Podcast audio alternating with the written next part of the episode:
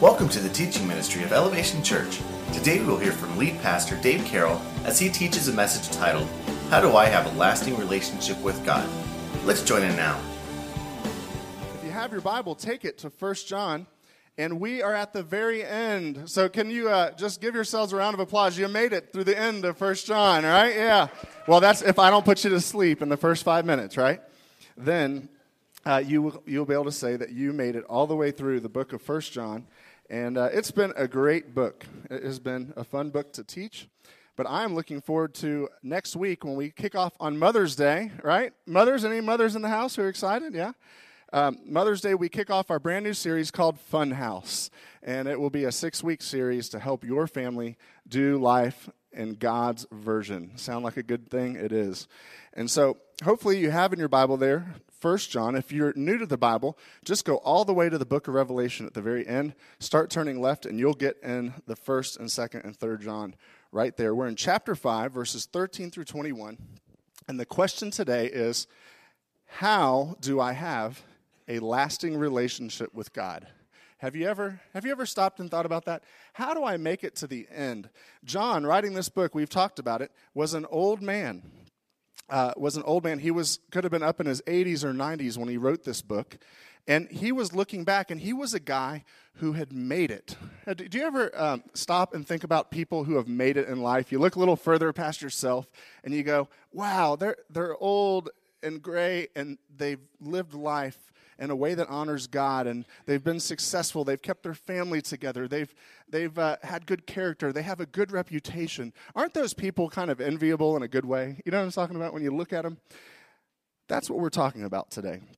But here's the problem: we don't like longevity. We don't like commitment at all in our society, right?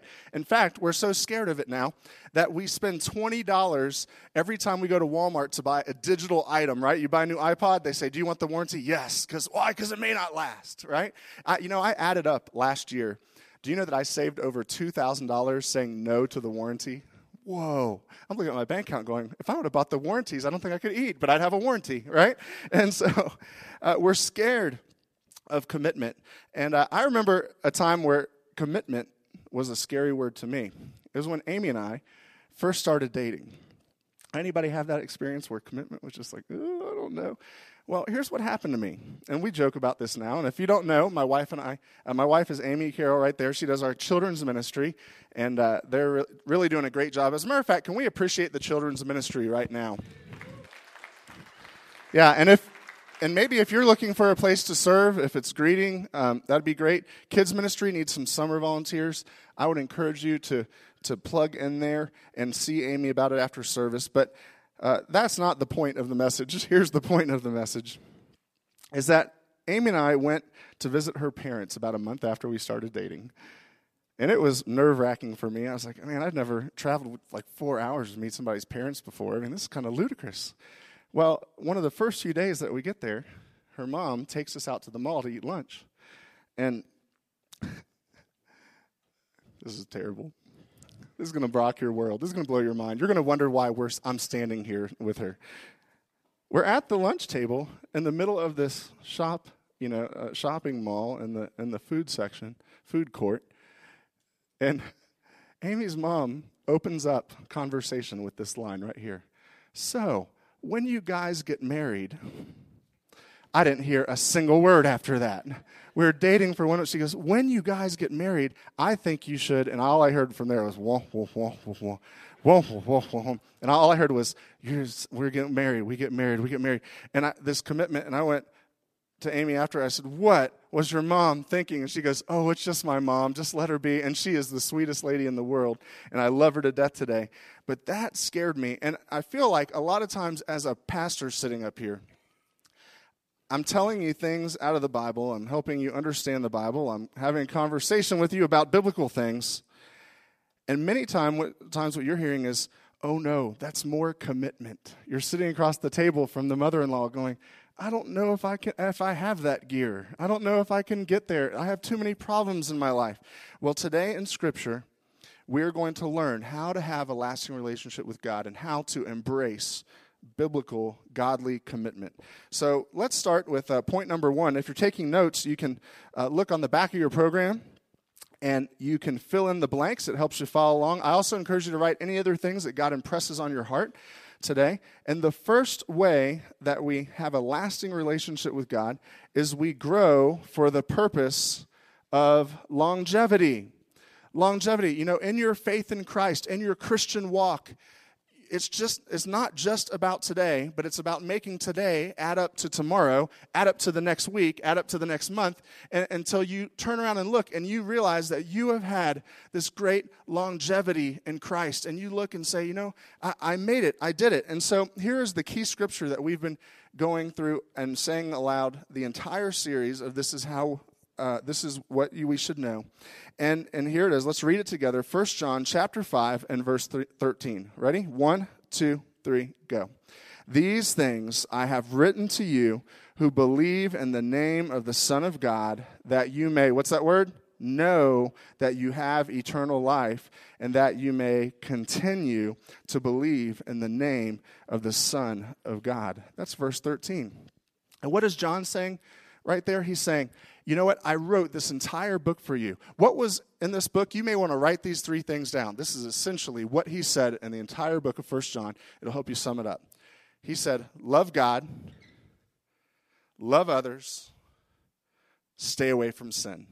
Those are the three things. If you were summing up the entire book of First John, love God, love others, stay away from sin. And he said, I wrote these things, these three things to you so that you can continue on in the faith, so that you can grow into who God intended you to be. Now, if you're like me, you say, That's great. I know it. I got it. But how do I do it? Well, I have four words that I want you to consider on how to grow for the purpose of longevity in your faith in Christ. Number one is connect. Connect. Here at Elevation Church, we need to be a people who get to know each other. There doesn't need to be a Lone Ranger Christian, a Lone Ranger person here. No uh, superheroes who uh, are off by themselves saving the world. No, we're the church. We're a group of people. And, and when, when John was saying, love God, love others, he was saying that life is going to get messy sometimes. I mean, have you ever looked at other people and thought, I don't know if I want to get to know that person. They're a little, they're a little off. Have you ever just felt that? And I know you probably felt that about me sometimes standing up here, right? Well, we need to get past the walls, past the barriers, and begin to truly love each other and to do life with each other. This is part of loving others. It's how you do it. That's how you actually do what John was asking the believers to do way back then and what he's asking us to do now. The second word is this serve serve. Serving is so important because you know what one of the number one killers of longevity and faith in Christ is, of continuing to the end, it's selfishness. Can we all just admit that we're a little selfish sometimes? That we, uh, we go outside of God's will, that we look for churches based on us, we uh, look for cities based on us. We do things that we like. When we're uh, you know, arguing with the family about what restaurant to go to, why do we argue about it? Because we want to do what we want to do. We're just a, a me type of people. We're a little selfish on the inside, and serving is so important. I, this is Catch this. Catch it. Because this is the heartbeat of Elevation Church, and this is what's going to radically change your life. Serving is the key that unlocks the door of the room of selfishness. You know what it does? It takes me out of me land, it takes me out of my surroundings, and serving says, Nope, now I exist for more than me. This is tough, isn't it? Isn't it tough to, to think about, I exist for more than myself? Well, this is what serving does. Serving is a practical expression of what John tells us to do, and that's to love others. And here at Elevation Church, I want to give you a goal that we have 100% people serving. And you may go, oh, Dave, I don't know about that. You know, I'll love others in my heart and in my mind. I don't know if I actually want to do anything.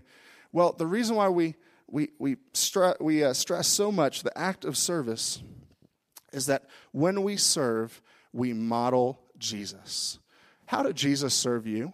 He didn't just step, you know, stay up in heaven and go, I think that I'll just go ahead and forgive their sin.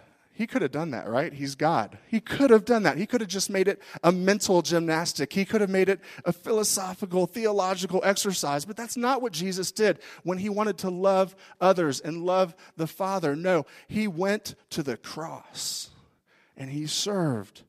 And when he did that, you know what happened when the nails hit his hands in the cross and when he rose again and when he ascended? We just celebrated all of that a few weeks ago. You know what happened?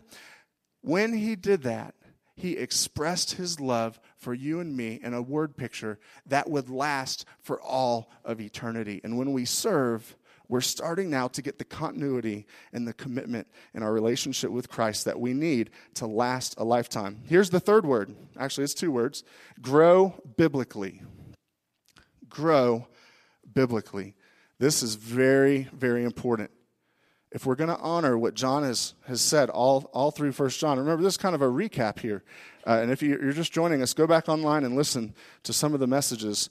But there's a difference between growing, saying, oh, I'm getting better.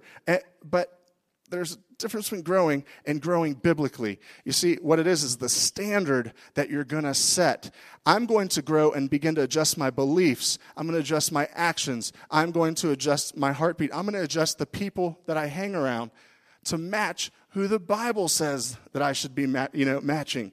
I'm going to not just grow in my faith and feel good about myself, but I'm going to grow biblically. Very important. And here's the final way the last word is give. And you said, Dave, are you talking about money? Yes, I am. Yes, I am. Do you know why it's so important to give financially? Because when we when we stroke a, a check, we're saying, God, I recognize I am not the provider of my life.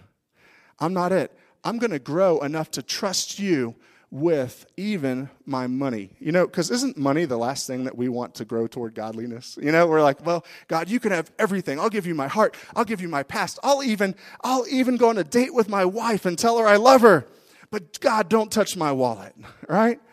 That's how we go. But when we give, it honors God, and all of a sudden we trust Him. Why do we grow? Because it's an act of faith. And these are four words. You say, Dave, why did you pick these four words?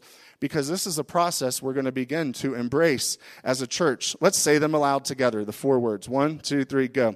Connect, serve, grow biblically, and give. Listen to Hebrews 3, verse 14 through 15 in the New Living Translation. This is what it says about growing for the purpose of longevity. For if we are faithful to the end, trusting God just as firmly as when we first believed, right? We will share in all that belongs to Christ. Remember what it says Today, when you hear his voice, do not harden your hearts as Israel did when they rebelled. Sum it up for growing for longevity. This is what a lot of us do. It's like we're on a miniature golf course. My boys and I played miniature golf, and, and, you know I don't always find examples from like the day before, but this worked perfectly. We got to hole number eight, and I was surely in the lead. I was beating my ten year old, my nine year old. I was beating like a drum, and I was feeling good as a dad, right? But hole number eight showed up. Hole number eight showed up. I hate hole eight. Okay, I just want you to know I hate hole eight over at Geyser Park. If you hit hole eight, skip it. It's a terrible hole. I get up there and I'm thinking, oh, this is a straight shot. It was like visually, it was like straight. There's the cut boom. And what I didn't account for is that it was on an incline like this. And so I hit the ball and I hit it a little too hard, right? A little too hard, a little too fast. It hits the back brick and bounces all the way back to the beginning. I thought, okay, this, is, this isn't going to go well. And so I hit it again, I hit it again, and I end up tapping out on before my boys even get to hit the ball with a, full, with a full seven. Because of this hole, I tie my oldest son and I lose the game. And, and, here's, here's what happens to a lot of us who are new Christians.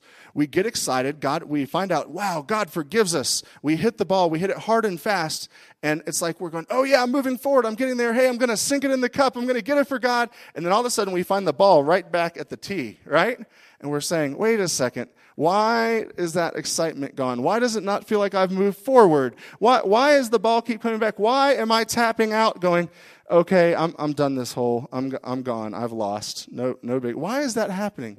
It's because we're not growing for the right reasons. We need to embrace commitment and put the goal that at the end of our lives, that is the hole. That's where we're going to sink the putt in. That is the hole we're trying to get into. And if we got to even tap it along, right? Just tap a little bit, tap a little bit, and move forward in Christ, that's what we need to do. Here's the second thing that Scripture tells us will help us have a lasting relationship with God. Let's read together 1 John chapter 5, verses 14 all the way through 17. And it is this pray according to God's will. Pray according to God's will. This is what Scripture says. I love this. Grab onto this first. The stuff you're going through, this will help you. Now, this is the confidence that we have in Him, meaning God, that if we ask anything according to His will, that's huge, isn't it? Anything according to His will, He hears us. And if we know that He hears us, whatever we ask, we know that we have the petitions that we have asked of Him. If anyone sees his brother sinning a sin which does not lead to death, he will ask, and God will give him life for those who commit sin not leading to death. In other words, if you don't sin in a way where you stop breathing, there's hope for God to come in and change the heart. There is sin leading to death. I do not say that he should pray about that. Don't pray for dead people. You know? Uh, this isn't really part of the message, but it's a great theological point. I know many of us come from many backgrounds. We've been taught a lot of different things. And here in Scripture, you see that it's pointless to pray for dead people. And, and you go, whoa, that's a pretty hard line. You mean if people die without Jesus, they go to hell? Yes, that's what Scripture teaches. And, and, some of us are taught that we can pray them back into heaven or pray them out of the ground. And that's just not what Scripture teaches. You see it right there. It says, I do not say that he should pray about that, meaning someone who is dead. And, and you may say, Dave, I want to argue with you, but that hurts. Hey, I have family members too that I go, and it breaks my heart. Okay, I'm no different than you. I'm not in some line of uh, 100% of people who went to heaven, right? but it's a, it's a spiritual truth right there concerning our prayer. But let's, let's move on for the purpose of a, a lasting relationship with God. He tells us to pray according to God's will. And there are three words that will help us do this. Number one, write it down confidence. Confidence. Remember how uh, I've told you before when we do verse by verse studies, some messages are theological, like they're doctrinal. Your head's going to hurt and go, oh man, that's kind of hard. Where do I apply that? And it's just stuff for you to know. Some messages are intensely practical, some messages are kind of in the middle. Well, we have confidence with God by what we know. Our doctrine our belief systems, our, our theology is very important because it tells us who we are in Christ. And we need to become Christians who don't check our brain at the door. Uh, this is why you hear me say I'm like a broken record player. And you know why I'm like a broken record player? Because inevitably, about once a quarter, someone gets mad at me and I go, oh, they get it. They understand. Things like, hey, you can't just have Jesus come in your heart and then say, well, is Jesus truly God? And you go, uh, I don't know if he's truly God, but he saved me. doesn't work. If you're, if you're going to have, if you're going to have Christ, you have to come along with the beliefs in the Bible. And when you do, check it out. When you do, you get confidence in your relationship with Jesus. You begin to understand what it's like. And you know what it, the scripture says right here? When you have confidence in the relationship, look at verse 14. When you have confidence, you can ask what kind of things? Anything anything. Why? Because now you have a better picture of what his will is. You're, you're a little bit in better position to talk with God and have a, an educated conversation, right? And, and, and say, God, these are the things I know are dear to your heart, and I'm going to pray about them. The second uh, thing that will help you pray according to God's will is to know, here's your next blank, God's will. Have you ever wondered why some prayers go unanswered? Prayer is a huge part, a huge part of a lasting relationship with God. And one of the reasons why we exit out on prayer and we exit out in a relationship with God is we have unanswered prayer. We, we say, God, why hasn't my family been healed? You know, I gave my life to you, I, I surrendered, and, and it's just not fixed yet. I'm out. Or we say, God, it's been six months without a job. Or how come there's not enough money? And, and we start to say, God, I, I need something else. And we t- start telling God what we need, and it's not according to His will. You see, His timing and His will is perfect, but we have to have the patience. How do we have the patience? Through prayer. We talk to God about it. That is how we do it. That's God's will right there. And then here's the third thing, which goes a lot along with the giving and the serving mechanism from, from the first point, is others. We pray for others. How do we pray? We pray with confidence. We pray God's will, and we pray for others. I bet if God could reveal a poll, I, I would love to see this in heaven. I think I'm going to ask God this. If He could reveal a poll based off this question, I think all of our jaws would drop. God, how many prayers are prayed about myself? You know, all across the world. How many people are praying only for themselves? God, help me. God, help me. God, can I? Will you do this for me? Me, me, me, me, me. I, I wonder what that percentage would be. I bet should be pretty high, right? If God took a poll, and uh, and what if the names were on the poll, right? And all of a sudden he looked down and, and we our name was lifted up and said, "Well, Dave, you're at 92% me prayers." Whoa, it's kind of funny. Here's John. Remember, he's at the end of his life. I've said this before. He's an older guy. He's lived it. He's done it. He's bought the t shirt. He's one of those guys in the enviable, position who lived for Jesus all the way through. And he's telling you, when he's talking to you about prayer, he's saying, focus on other people. You know, one of the reasons why your marriage may not be healed is you've failed to pray for your spouse. One of the reasons why that deep prayer request, that depression won't go away, is maybe you focus too much on yourself and you've failed to pray for others, right? Other people need to be a focus of who we are inherently in Christ. You may say, Dave, all this outward stuff, yeah, Elevation Church, we're a church that recognizes that God is always looking out toward the other people. You know what? Even when God could have reconciled and made the whole thing about forgiveness and our sin, He could have made it about Him. You know what he did? He went to the cross and he made it about you. And on the cross, what did he say? How did he pray when he was on the cross in the middle of serving, in the middle of giving everything? He said, Father, forgive who? Them. An outward focus of prayer. This is how we pray according to God's word. Look at Matthew chapter 6, verse 7 through 13. This will put a little context into the prayer, the Lord's Prayer, the model prayer that Jesus gave us. When you pray, don't babble on and on as people of other religions do. They think their prayers are answered merely, merely by repeating their words again and again. Don't be like them. For your Father knows exactly what you need, even before you ask Him. So pray like this. Let's read this aloud together. Our Father in heaven, may your name be kept holy. May your kingdom come soon. May your will be done on earth as it is in heaven. Give us today the food we need, and forgive us our sins as we have forgiven those who sin against us. And don't let us yield to temptation, but rescue us from the evil one.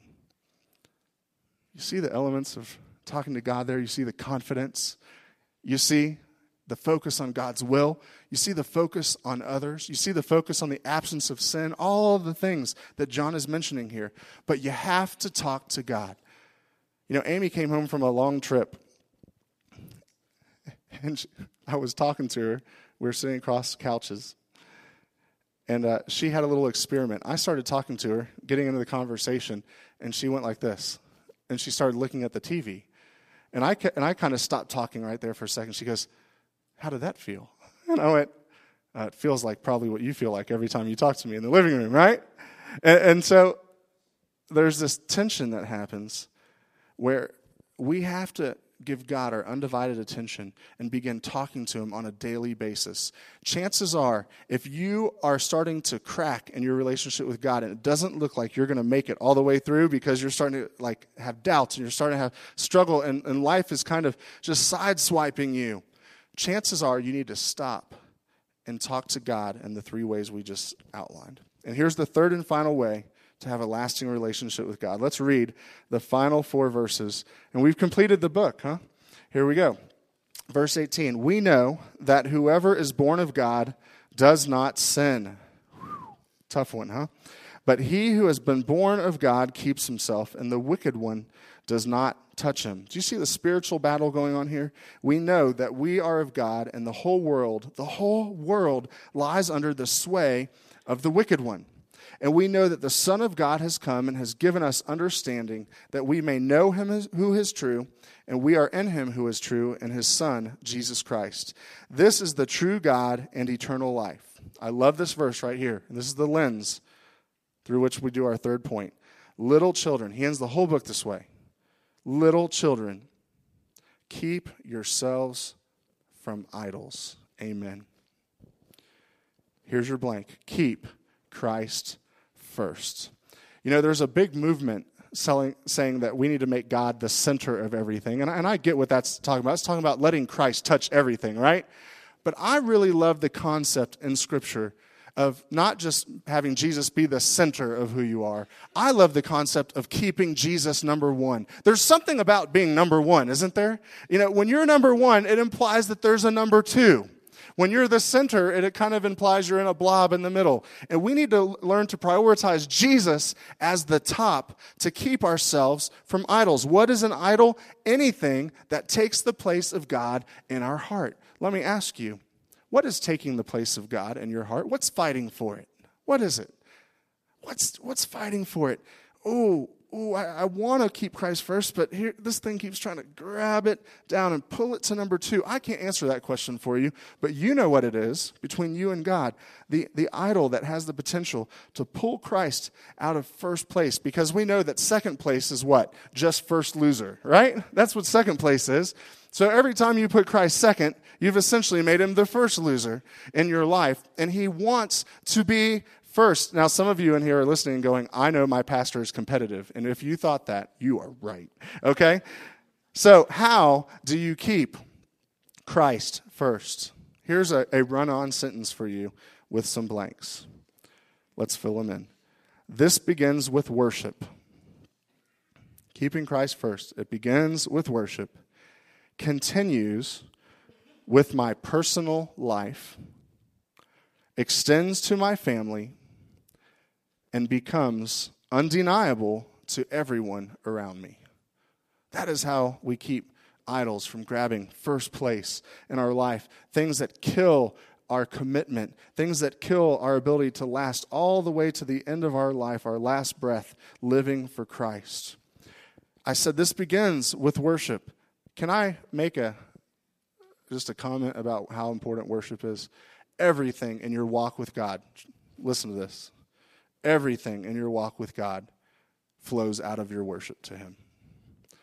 You see, if you walk in this room and you come in, I, there's not an exciting enough song that we can do to change just a stale heart for God.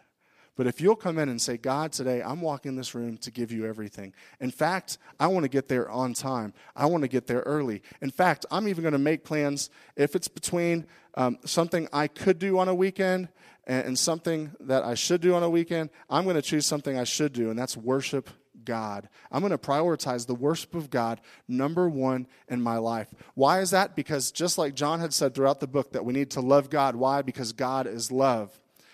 When we worship God, we're expressing our love for Him.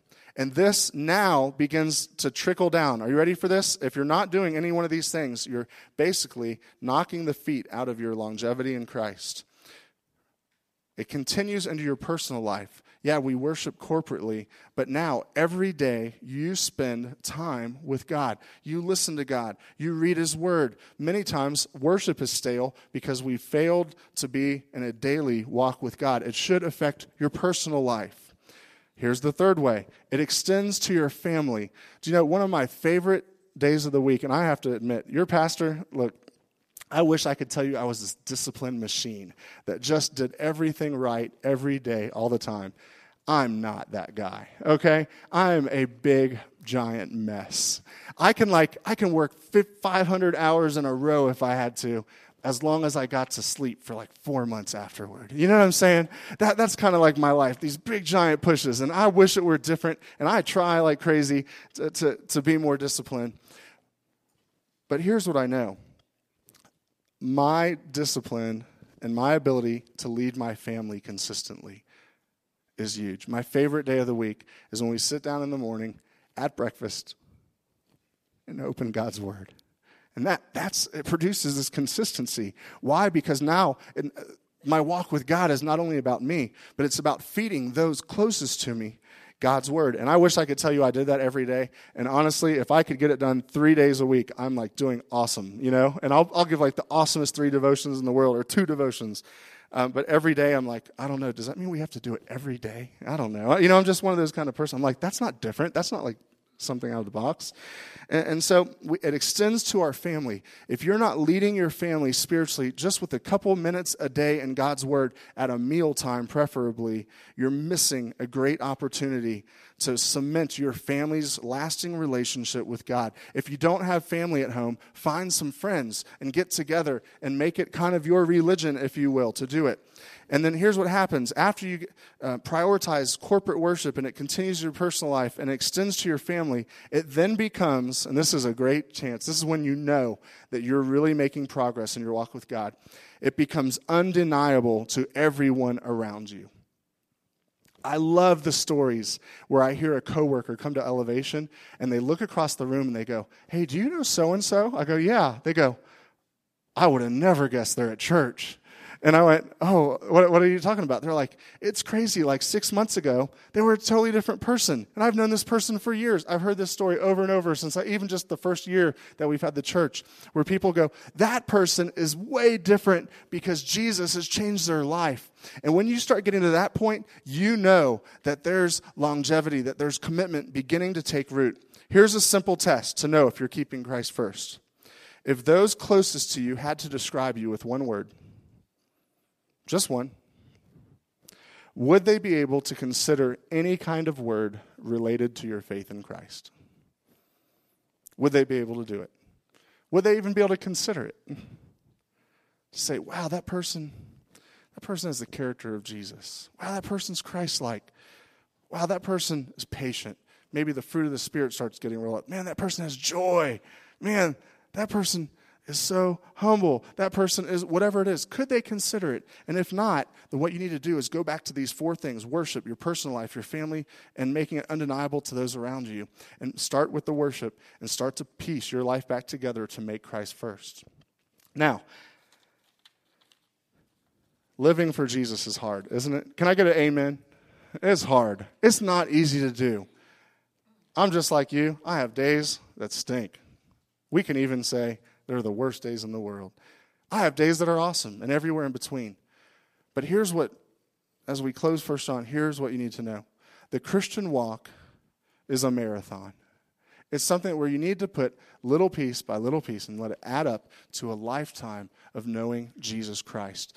I've known Christ. You know that? Can you believe this? People don't believe this very often. I've known Christ since I was six years old. That means I've been a Christian. Standing before you at 36 years old, I've been a Christian exactly 30 years.